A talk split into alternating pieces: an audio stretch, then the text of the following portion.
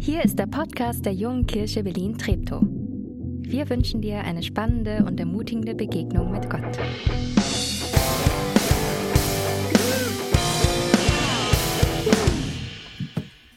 Guten Morgen auch noch von uns und von mir. Heute fangen wir mal mit der Predigt an und heute ist sowieso alles anders. Das werdet ihr noch merken. Wir haben den Gottesdienst so ein bisschen in drei Themenblöcke aufgeteilt. Und ich habe die letzten Wochen schon gemerkt, ähm, bei den anderen Predigten, oh, irgendwie gibt's da ganz schön viele Überschneidungen. Der Nati hat letzte Woche so viele gute Sachen gesagt, die wollte ich auch alle sagen. Naja, aber es ist gut, wenn ihr das nochmal hören könnt und es ist gut, dass wir alle so unterschiedlich sind. Das heißt, ihr könnt jedes Mal auch wieder was Neues mitnehmen aus den verschiedenen Facetten.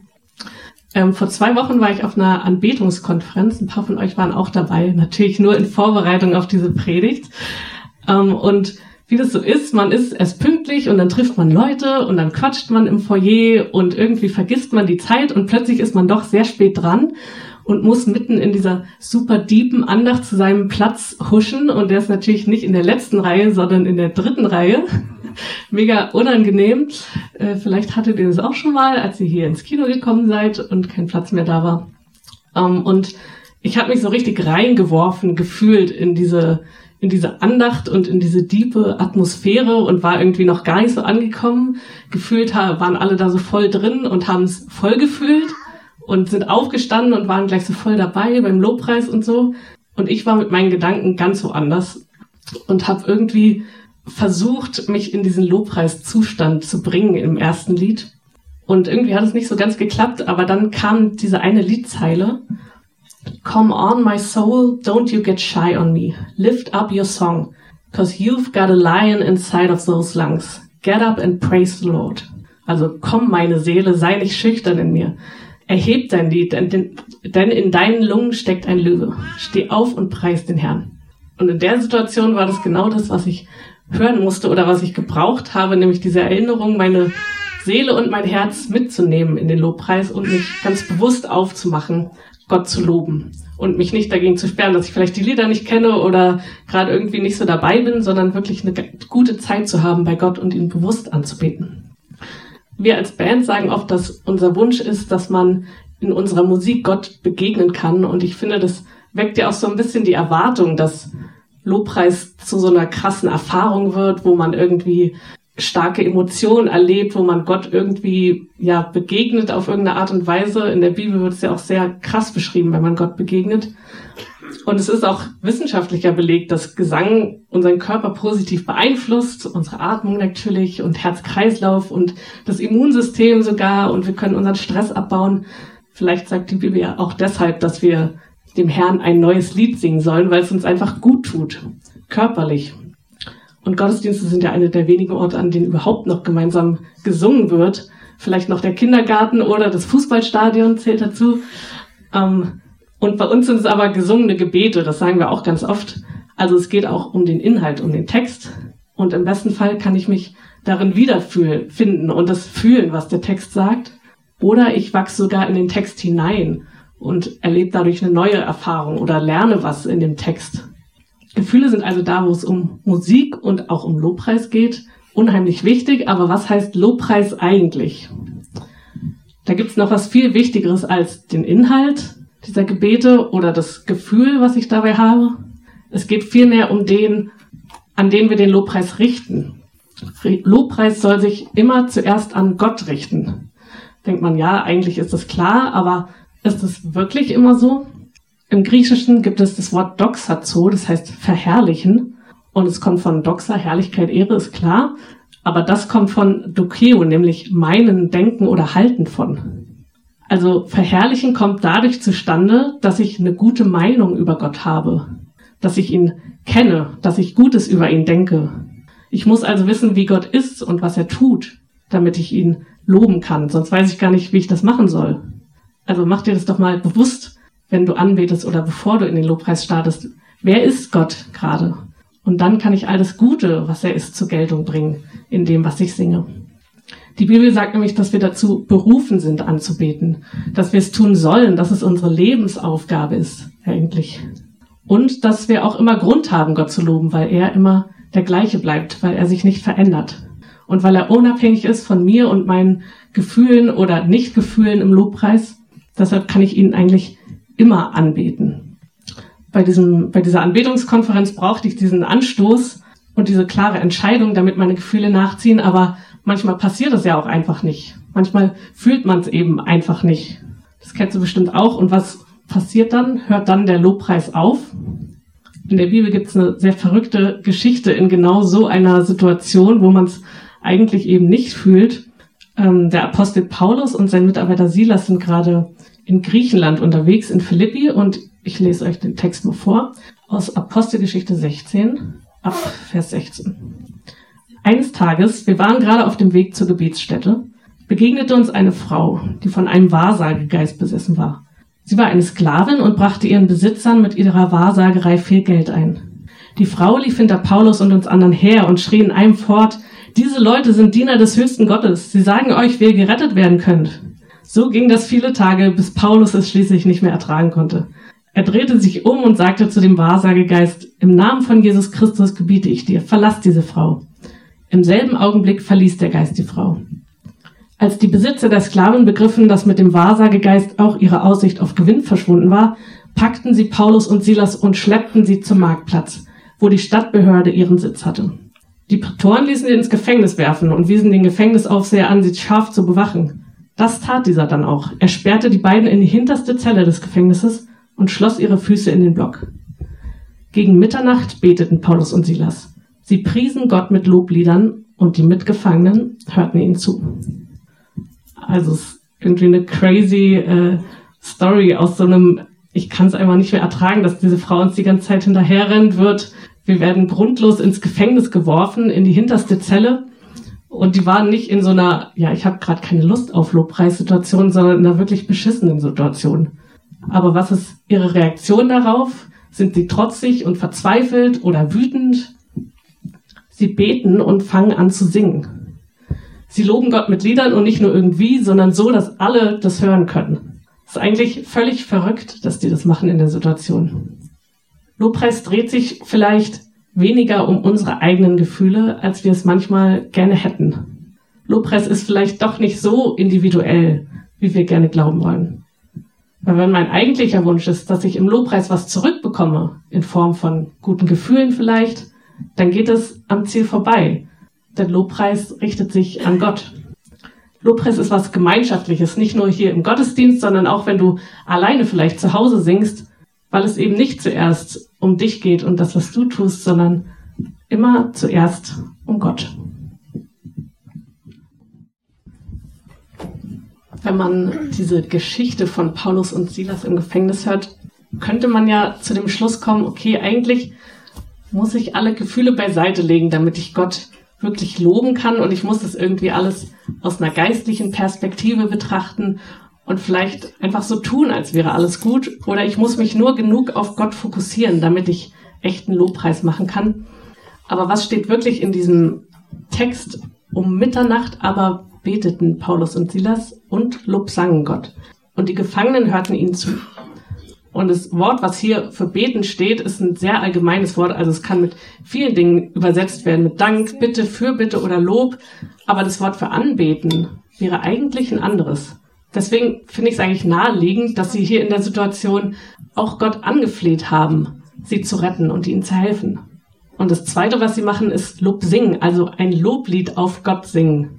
Sie machen also beides. Sie wenden sich in ihrem Leid und ihrer ganzen Situation an Gott, aber sie singen ihm auch ein Loblied. Und zwar so laut, dass alle mithören können. Was erwartest du von deinen engsten Freunden, wenn du sie fragst, wie geht's dir? Erwartest du ein Danke gut? Ich hoffe nicht. Ich hoffe, bei den Leuten, die dir wirklich wichtig sind, willst du eine ehrliche Antwort haben und interessiert dich wirklich, wie es ihnen geht. Und ich glaube, dass es Gott auch ähnlich geht. Anne Kopfermann hat dieses Phänomen von diesem ja, Danke gut im Lobpreis als Lobpreisschlager bezeichnet. Ähm, er ist einer der bekanntesten und etabliertesten Künstler in ja christlich in der christlich-deutschen Popmusikszene, würde ich sagen. Und er hat dazu in einem äh, Buch über Lobpreis ein Kapitel geschrieben und daraus möchte ich euch einen kleinen Text vorlesen, den ich sehr passend und treffend einfach fand. Schlager ist Überzeichnung von Realität. Die Themen sind im richtigen Leben vorzufinden, werden aber oft in einer Art heile Welt-Szenario geschönt dargestellt und weich gezeichnet. Und sie lebten glücklich und zufrieden bis zum Ende ihrer Tage, hat aber mit dem echten Leben wenig zu tun. Das sollte bei Lobpreis und Anbetung anders sein. Im Gebetsbuch der Bibel sind 65 von 150 Psalmen Klagepsalmen. Wir haben sie aber aus dem modernen Worship herauskorrigiert. Verkündigen wir noch die gute Nachricht, wenn wir von unseren Problemen, unserem Scheitern, unserem mangelnden Vertrauen, unseren Fragen und Zweifeln sprechen und singen? Lieber malen wir ein Bild von einem Gott, der immer nah ist und eingreift und fordern dazu auf, immer näher an Gott heranzurücken. Das Problem ist nur, geistliches Leben verläuft immer in Wellenbewegungen, mit Bergen und Tälern und nicht als Diagonale im höher, schneller, weiter. Die überbetonte Nähe Gottes ohne heilige Distanz führt auch zu einer Anbetungskultur, in der oft unhinterfragt in denselben Superlativen von meiner eigenen Nachfolge gesungen wird. Wie von Gott selbst. Egal was Gott mir gibt oder nimmt, ich gebe alles für ihn, jederzeit, ganz und vollkommen, singe wie niemals zuvor, denn nichts ist so wichtig wie er. Kommt euch bekannt vor? Dann wird der Lobpreis zum Schlager. Dann ist er zu schön, um wahr zu sein. In Geist und Wahrheit anzubeten, wozu wir in der Bibel aufgefordert werden, bedeutet auch ein ehrliches und realistisches Bild von unserem Glaubensleben zu entwerfen.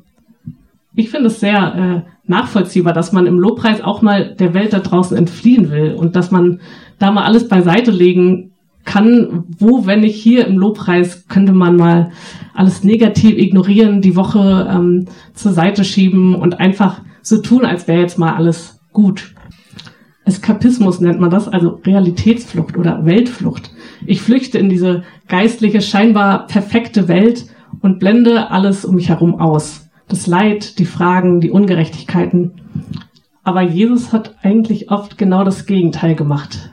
Er ist aus seiner geistlich perfekten Welt gekommen und ist genau dahin gegangen, wo das größte Leid und die größte Verzweiflung war. Wie wirkt es von außen, wenn das, was Jesus tut und das, wovon wir singen, so weit voneinander entfernt liegen? Im besten Fall vielleicht unglaubwürdig, im schlimmsten sogar abschreckend, auf jeden Fall irgendwie ziemlich einseitig, weil Lobpreis ja eben nicht im leeren Raum stattfindet. Lobpreis ist eine Begegnung von Gott mitten in unserer Welt, mitten in dem, wo wir drinstecken, in den Fragen, in dem Leid, in dem Schweren. Und vielleicht kommen wir alle mal in die Situation, in der wir eben diese fröhlichen und überschwänglichen Lieder nicht mehr mitsingen können. Und dann brauche ich ja trotzdem Worte, in denen ich mich wiederfinden kann.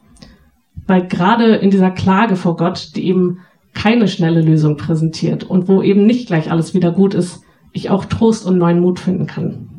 Und ich habe äh, uns da mal an die eigene Nase gefasst sozusagen und habe unsere JKB Lobpreislieder äh, angeschaut. Mit Hilfe von äh, ChatGPT natürlich, mein bester Freund, ähm, habe ich 102 Lieder versucht, so mit Schlagworten zu versehen und in Themengebiete einzuteilen. Bei, dem nächsten, bei der nächsten Folie seht ihr, wie das so ungefähr aussieht dann. Ähm, und es ist natürlich nicht so einfach, weil jetzt nicht jedes Lied in Schema F passt, aber es war echt interessant, zu sehen, welche Themen mit Abstand am meisten vorkommen. Das ist zum Beispiel Hingabe, Vertrauen und Glaube, Anbetung an sich, Hoffnung und Trost, Gebet, Gottes Größe und Allmacht. Aber The Themen, die dagegen kaum oder fast gar nicht vorkommen, sind Gerechtigkeit und Nächstenliebe, Leid, Sünde und Buße, konkrete Fürbitten oder Wunder, Schöpfung und Natur. Dabei sind das, wenn wir in die Bibel gucken, ganz zentrale Themen aber auch in unserer Gesellschaft oder für unser persönliches Leben. Ich glaube, wir brauchen nicht nur Lieder, die Gottes Größe und Allmacht betonen und sein gutes Wesen hervorheben, sondern auch Lieder, die ihn um seine Gerechtigkeit bestürmen, die für andere Menschen eintreten, die seine Schöpfung bewundern und bewahren wollen, die unsere eigene Schuld vor ihm kennen. Wenn wir diese Themen einfach ausklammern, bleiben wir ihm, glaube ich, viele Themen schuldig, die ihm eigentlich wichtig sind. Und wir können eben in diesen schweren Zeiten des Lebens Gott gegenüber sprachlos werden. Deshalb wollen wir auch Lieder singen, die in diese Situationen sprechen, die in deine Situation sprechen. Und ich finde die Psalmen dafür immer wieder ein riesiges Vorbild für diese Anbetung zwischen der Klage und dem Lobpreis. Zum Beispiel Psalm 31, Vers 8. Ich freue mich und bin fröhlich über deine Güte, dass du mein Elend ansiehst und kennst die Not meiner Seele.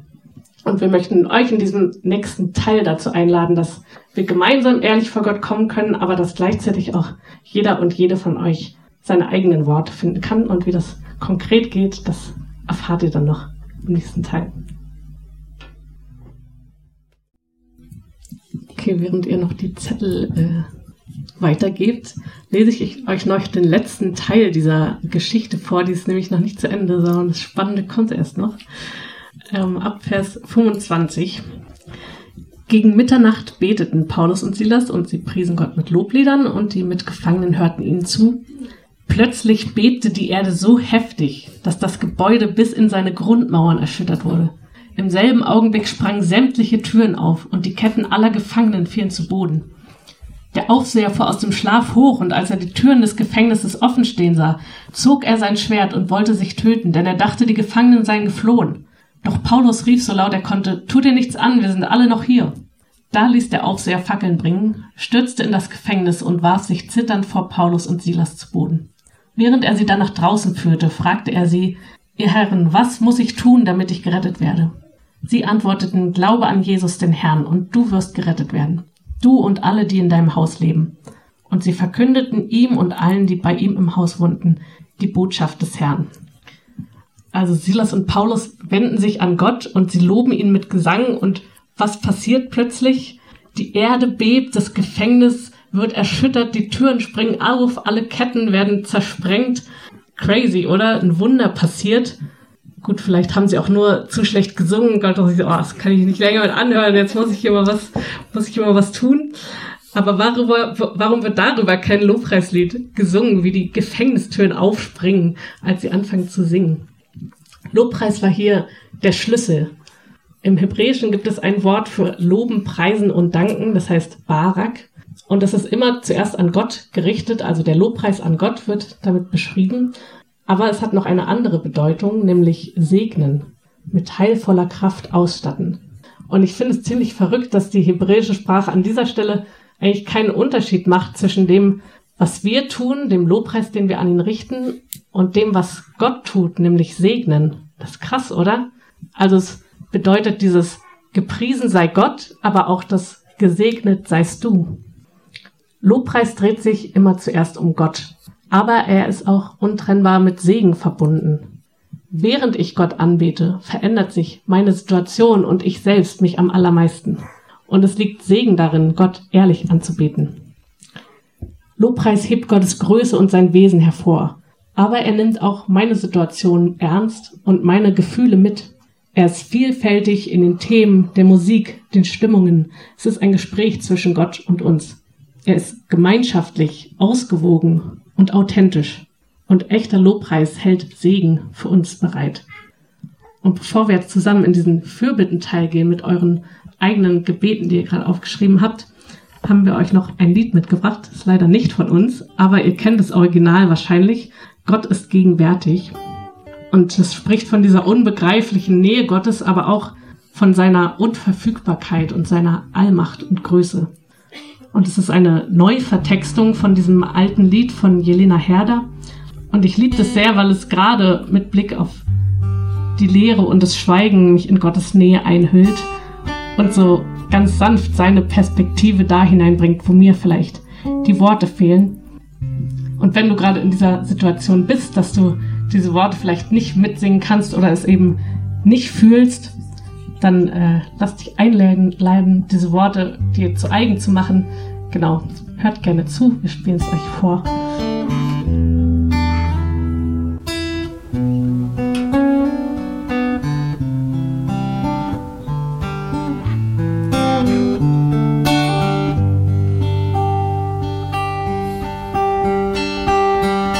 Gott ist gegenwärtig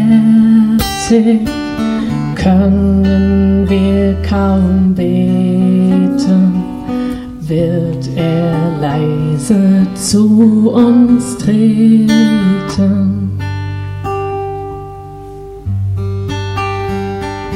Gott ist in der Mitte, auch als großes Schweigen hält die Schwere aus und Leiden. Der uns kennt, Kind uns nennt, fängt uns sachte wieder, hört die stummen Lieder. Gott ist gegenwärtig,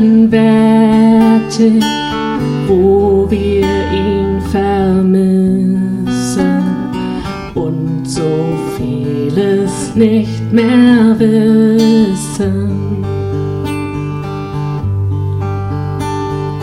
Gott ist in der Mitte, wenn wir nichts mehr sehen und die Welt nicht mehr verstehen.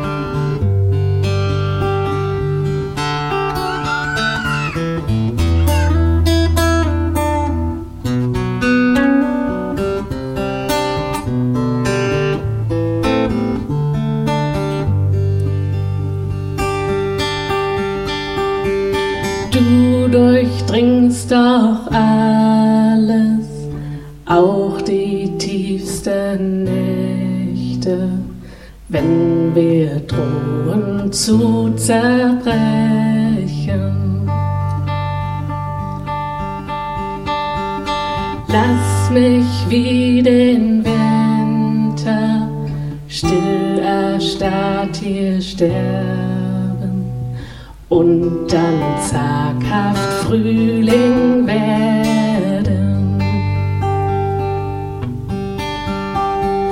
Alles taut, atmet auf, ich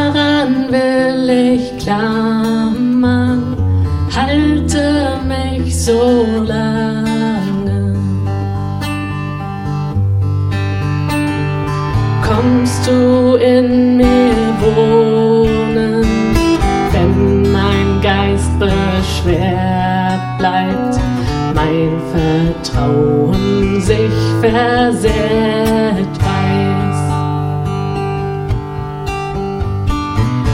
Großes Geheimnis, ich kann dich kaum fassen und doch niemals von dir lassen. Du bist da, bist mir so anders, bis ich dich erkannt hab.